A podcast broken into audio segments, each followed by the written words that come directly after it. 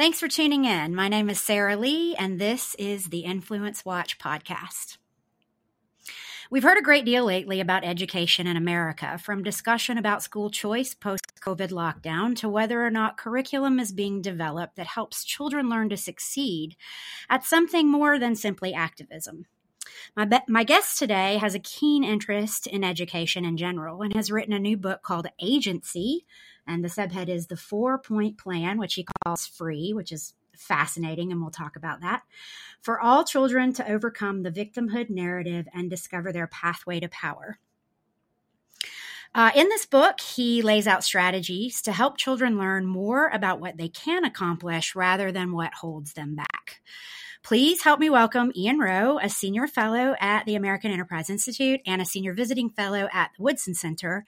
He is also the founder and CEO of Vertex Partnership Academies, a nonprofit charter school management organization, and they are set to open chart- high school charter schools, I believe, uh, in New York City, and they're facing some pushback already from teachers' unions. But Mr. Rowe, thank you so much for coming on the show. Thank you very much for having me, Sarah. That was that was. Uh, I'm exhausted just listening to that intro.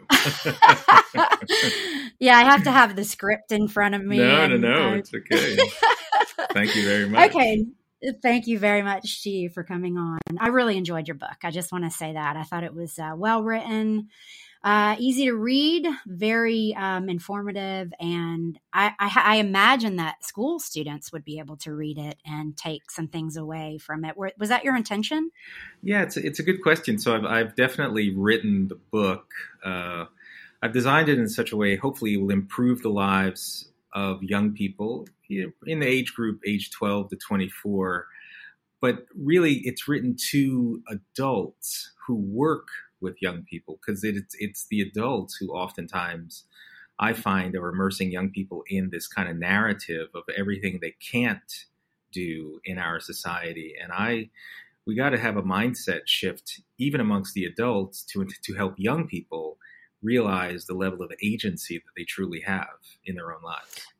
Okay, so define agency for me, and and then if you would from there define the free framework. I, th- yeah. I thought that was very interesting, very clever. So, so tell me what agency is. Yeah, so I you know I start the book, and first of all, thank you for having me on. This is a great opportunity. Sure. Um, yeah, you know I start the book. You know I've had an incredible career. You know I've run public charter schools in the heart of the South Bronx and Lower East Side of Manhattan for the last decade, and before that, I was, you know, at the Bill and Melinda Gates Foundation. I was at MTV. I worked at the White House. I was a Teach for America. So I've had this amazing career where I've had a chance to really understand what things work with young people and what things don't in terms of really helping them develop a, ca- a capacity in their own, you know, their own ability to lead what I call the self-determined life. And I've really felt in the last couple of years this accelerated set of narratives that are robbing young people of agency, which I'll define briefly uh, or shortly. And uh, these these kind of two meta narratives, what I call blame the system, and the other is blame the victim. In the mm-hmm. blame the system narrative, that's a narrative that basically says if you're not successful in this country, it's because America itself is flawed. It's an inherently oppressive nation that, based on your your your skin color, your gender, your class, the systems are rigged against you. You know, there's a white supremacist lurking on every corner. Capitalism is evil. Um, and these systems are so discriminatory, so powerful that you're powerless to be able to chart your own destiny. But on the other side, it's what I call, and obviously that robs you of agency, right? But on the other side is what I call blame the victim. So if you're not successful in this country, it's not that America's the problem, you're the problem. You know, you didn't pull yourself up by your own bootstraps. You you're the architect of your own failure. And of course, the problem with that narrative is that it ignores what happens if a young person may have been born into a, uh, an unstable family or they don't have a strong faith commitment, or they haven't had access to school choice, it's really hard to pull yourself up by your own bootstraps when that's the beginning in life that you have. So both of these narratives, blame the system and blame the victim, in my view, add up to what I call a singular lie that impedes the ability of young people to have this sense of forward motion in their own life. So I feel it's incumbent to then present, okay, Ian, well, you know, what's an empowering alternative? And that's where I put forth this idea of agency. And I define agency as the force of your free will guided by moral discernment. The force of your free will guided by moral discernment. So, so think of agency like a vector or velocity, where velocity isn't just speed, it's speed and direction. So if each one of us has free will, has the ability to make decisions in our own lives, the question is where does the ability to become morally discerning come from? And that's where I think it doesn't just emerge, it doesn't come out of nowhere. It comes out of an immersion in local mediating institutions that really make the difference for young people. And I think that's family, religion, education. And if you got those first three, then entrepreneurship is usually the last institution that young people can embrace. And I call this framework free. I'm happy to go through uh, each one of the elements. But let me stop there to see if you had any questions or comments on the setup of even the definition of agency.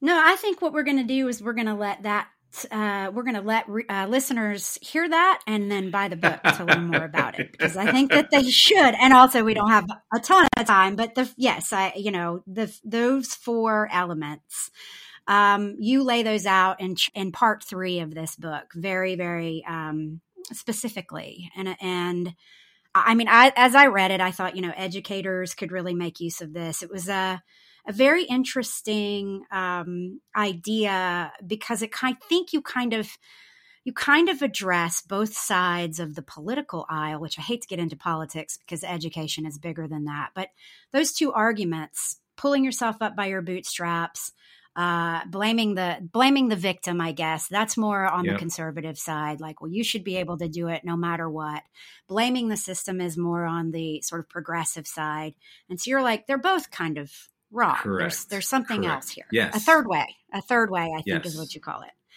um, and and I do think you mentioned uh, you, you talk a lot about this two different worlds mentality that students have, where they might be getting the best education because their parents scrimped and saved and got them into uh, either a, Catholic school or they made use of a, a public charter school, and they're getting those sort of mediating um, institutional learning in those areas. But then they go home, and maybe their home life is yep. chaotic so, how do you uh, talk a little bit about what to do with students like that? Is that partially why you got into the charter school development? Yeah, I mean, you're absolutely right. I mean, they're they're young people who um, who may have incredible talent, incredible vision for their own life, but the circumstances in which they're in just make it extremely difficult to to sort of fulfill um, um, their potential. And so that's why things like school choice or the third, the, you know, the E, the first E in free of education,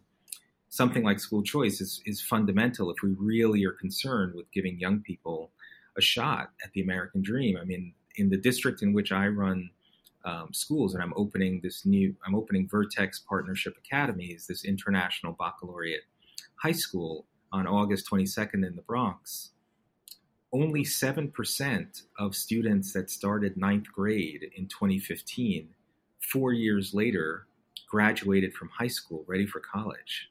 You know, think about that for a moment. 7%. That means 93% of those that started um, ninth grade either dropped out or they actually did earn their high school diploma, but still couldn't do math nor reading if without remediation if they were to go to college. So that's an example of you've that's a true structural barrier that a kid can't solve him or herself. So in the book, I do put forth ideas on how we can liberate more young people to have better opportunities. And as far as the home environment, this is also a, a big deal. But one thing we say that the first F, it's not about the family that you're from, it's about the family that you form. So there's great data called the success sequence that says if a student just finishes their high school diploma, then gets a full time job of any kind, just they just so they learn the, the dignity and discipline of work, and then if they have children, marriage first, people who follow those decisions in that order, 97% avoid poverty, and the vast majority enter the middle class or beyond. So this is an example of information I think that should be taught in school, not as a prescriptive set of decisions, but descriptive, meaning that there are different rewards or consequences associated with different series of life decisions. We should trust kids with the information that they're about to make as they enter, make their passageway into young adulthood.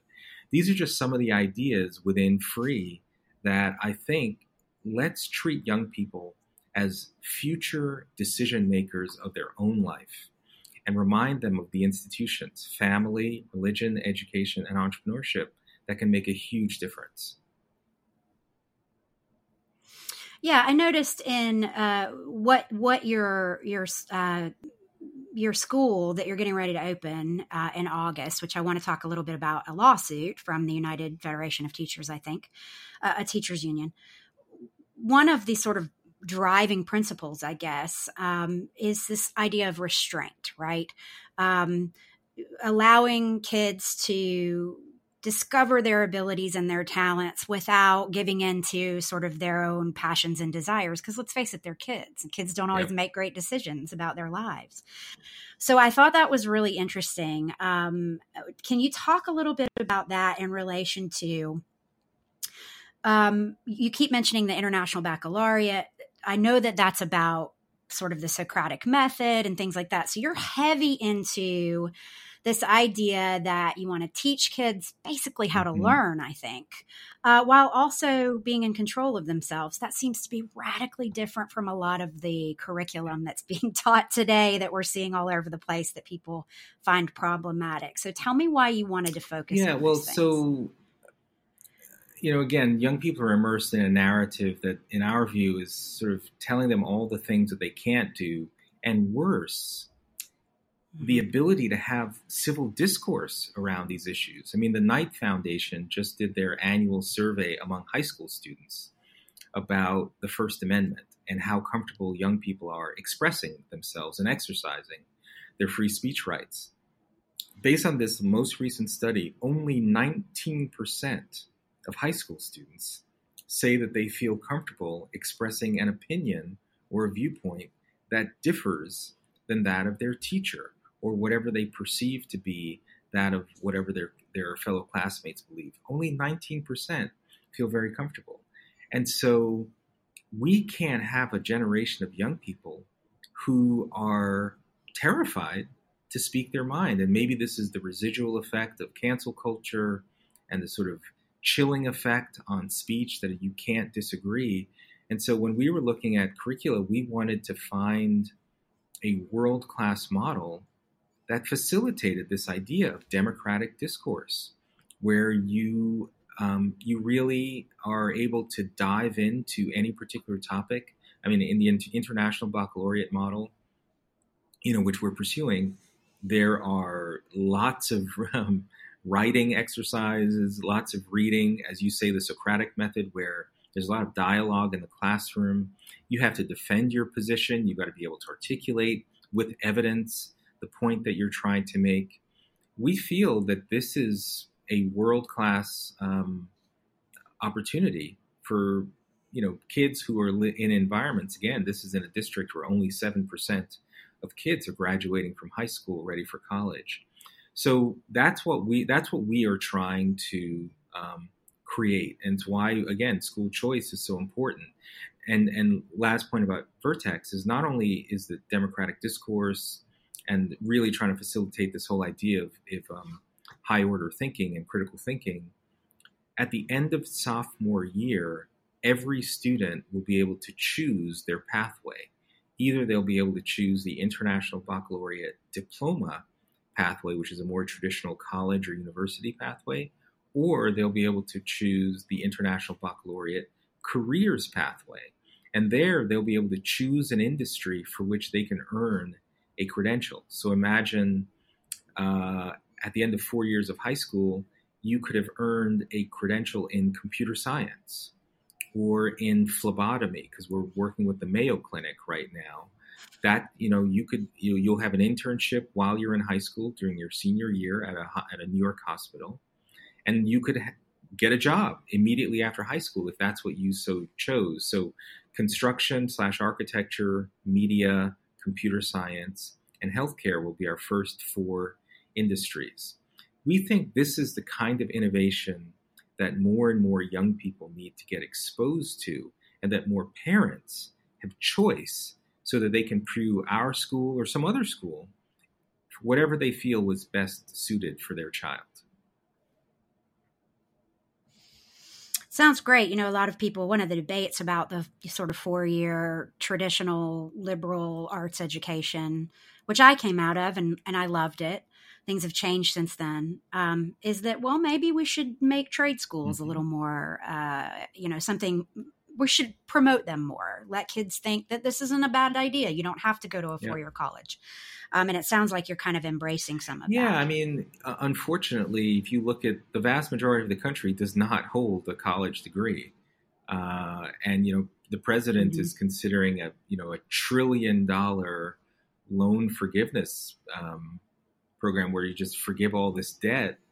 You know, maybe we should ask be quest- asking the question: Why was so much debt taken on in the first place? Why are there so many students that are getting jobs for which they're not, you know, out of college for which they're not earning enough to repay these debts.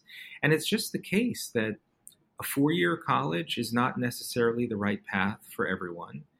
It's not necessarily the thing that you must do right out of high school. And there's a lot of evidence that shows, particularly for young men in low income communities, that getting an industry credential, getting a job right out of high school, they have much higher rates of marriage, much higher rates of, of um, um, uh, in marriage um, uh, births, so less non marital births, less crime, more civic engagement. So there's a lot of evidence that shows that having multiple pathways within the high school setting can be transformative for young people. And for me, you know, that let's move away from a lot of this rhetoric and the, the blame the system, blame the victim narrative, and focus on strengthening these four core institutions that can actually help young people develop the sense of agency that is so crucial to be successful.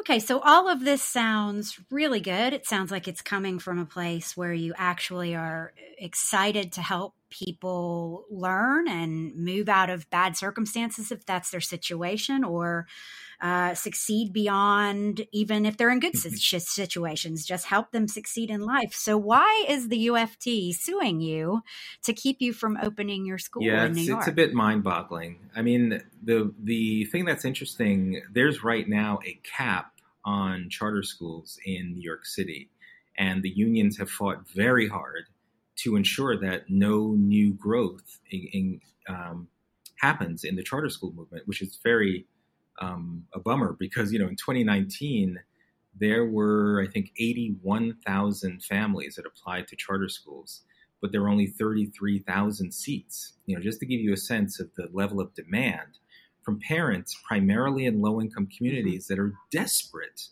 to send their kids to a great school. But the one thing that does exist for charter schools is the ability to extend existing charters. So when you get a charter, for example, to start an elementary school, you're granted a charter from kindergarten through fifth grade. And if you do well and you want to start a middle school, then the state says, okay, great, you can now extend from K to five to K to eight to eighth grade. Same thing, if you do a good job through middle school and you want to start a high school, then you can extend your charter. The state grants you the right to extend from K to 8 to K to 12. So that's what's happened here. Uh, so we there are public prep and Brilla are network existing networks that have run elementary and middle schools. The state has granted them the right to extend through 12th grade. And just like any other charter organization, they, they can hire an entity like ours, Vertex Partnership Academies, as you said, we're a nonprofit charter management organization. So we run the high school for uh, public prep in Brilla. This this arrangement is no different than any other charter school that hires a charter management organization to actually run the actual school for them. We think the unions are just um, trying to ensure that there's no growth in the sector, but this only hurts children.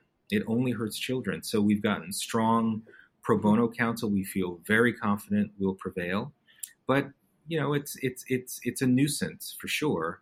But we are determined to bring a world class education into a district in which only 7% of kids are graduating from high school ready for college. And this will be almost exclusively low income kids, primarily black and Hispanic. We cannot be um, intimidated by these tactics. We stand for kids and we want to bring a great school into this community.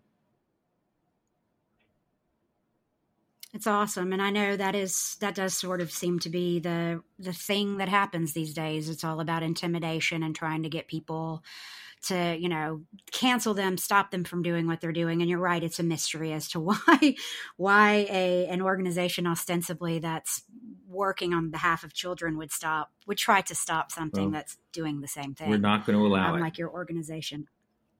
Mystery good um, okay final question um, your personal story is really interesting. You're the son of Jamaican immigrants. Um, you you talk a lot about your family in the book.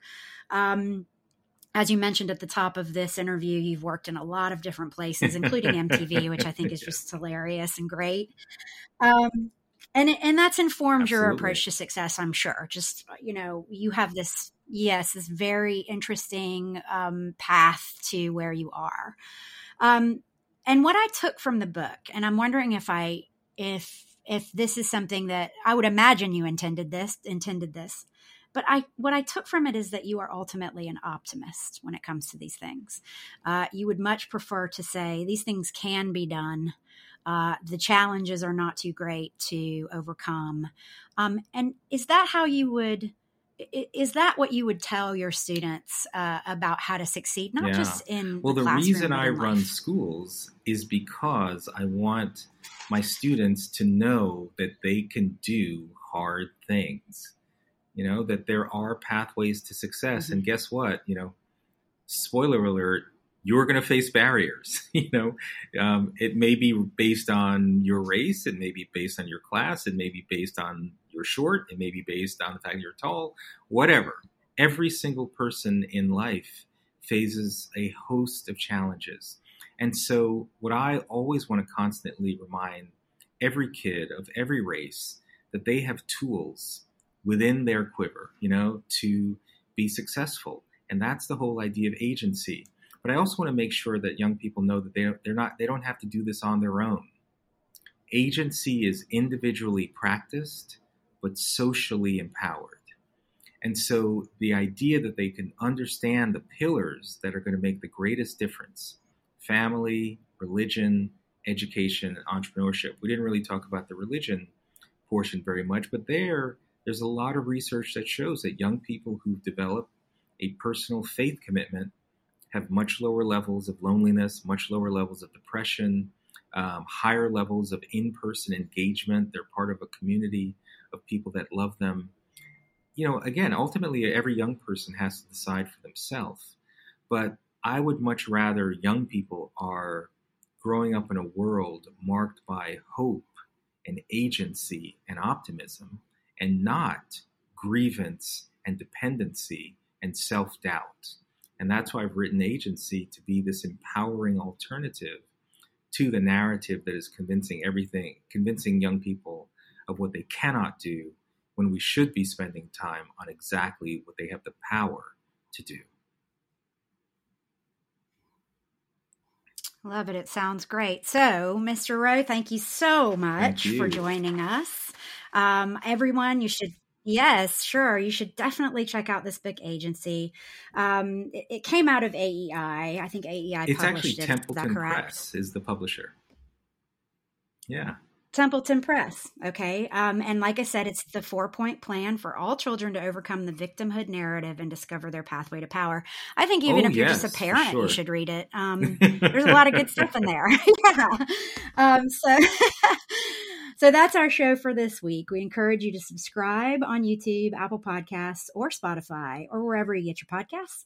And if you have already subscribed, thank you very much. And please do leave us some feedback or give us a five star rating. We welcome all of those things. And once again, thank, thank you, you, so much for joining us, Ian Rowe.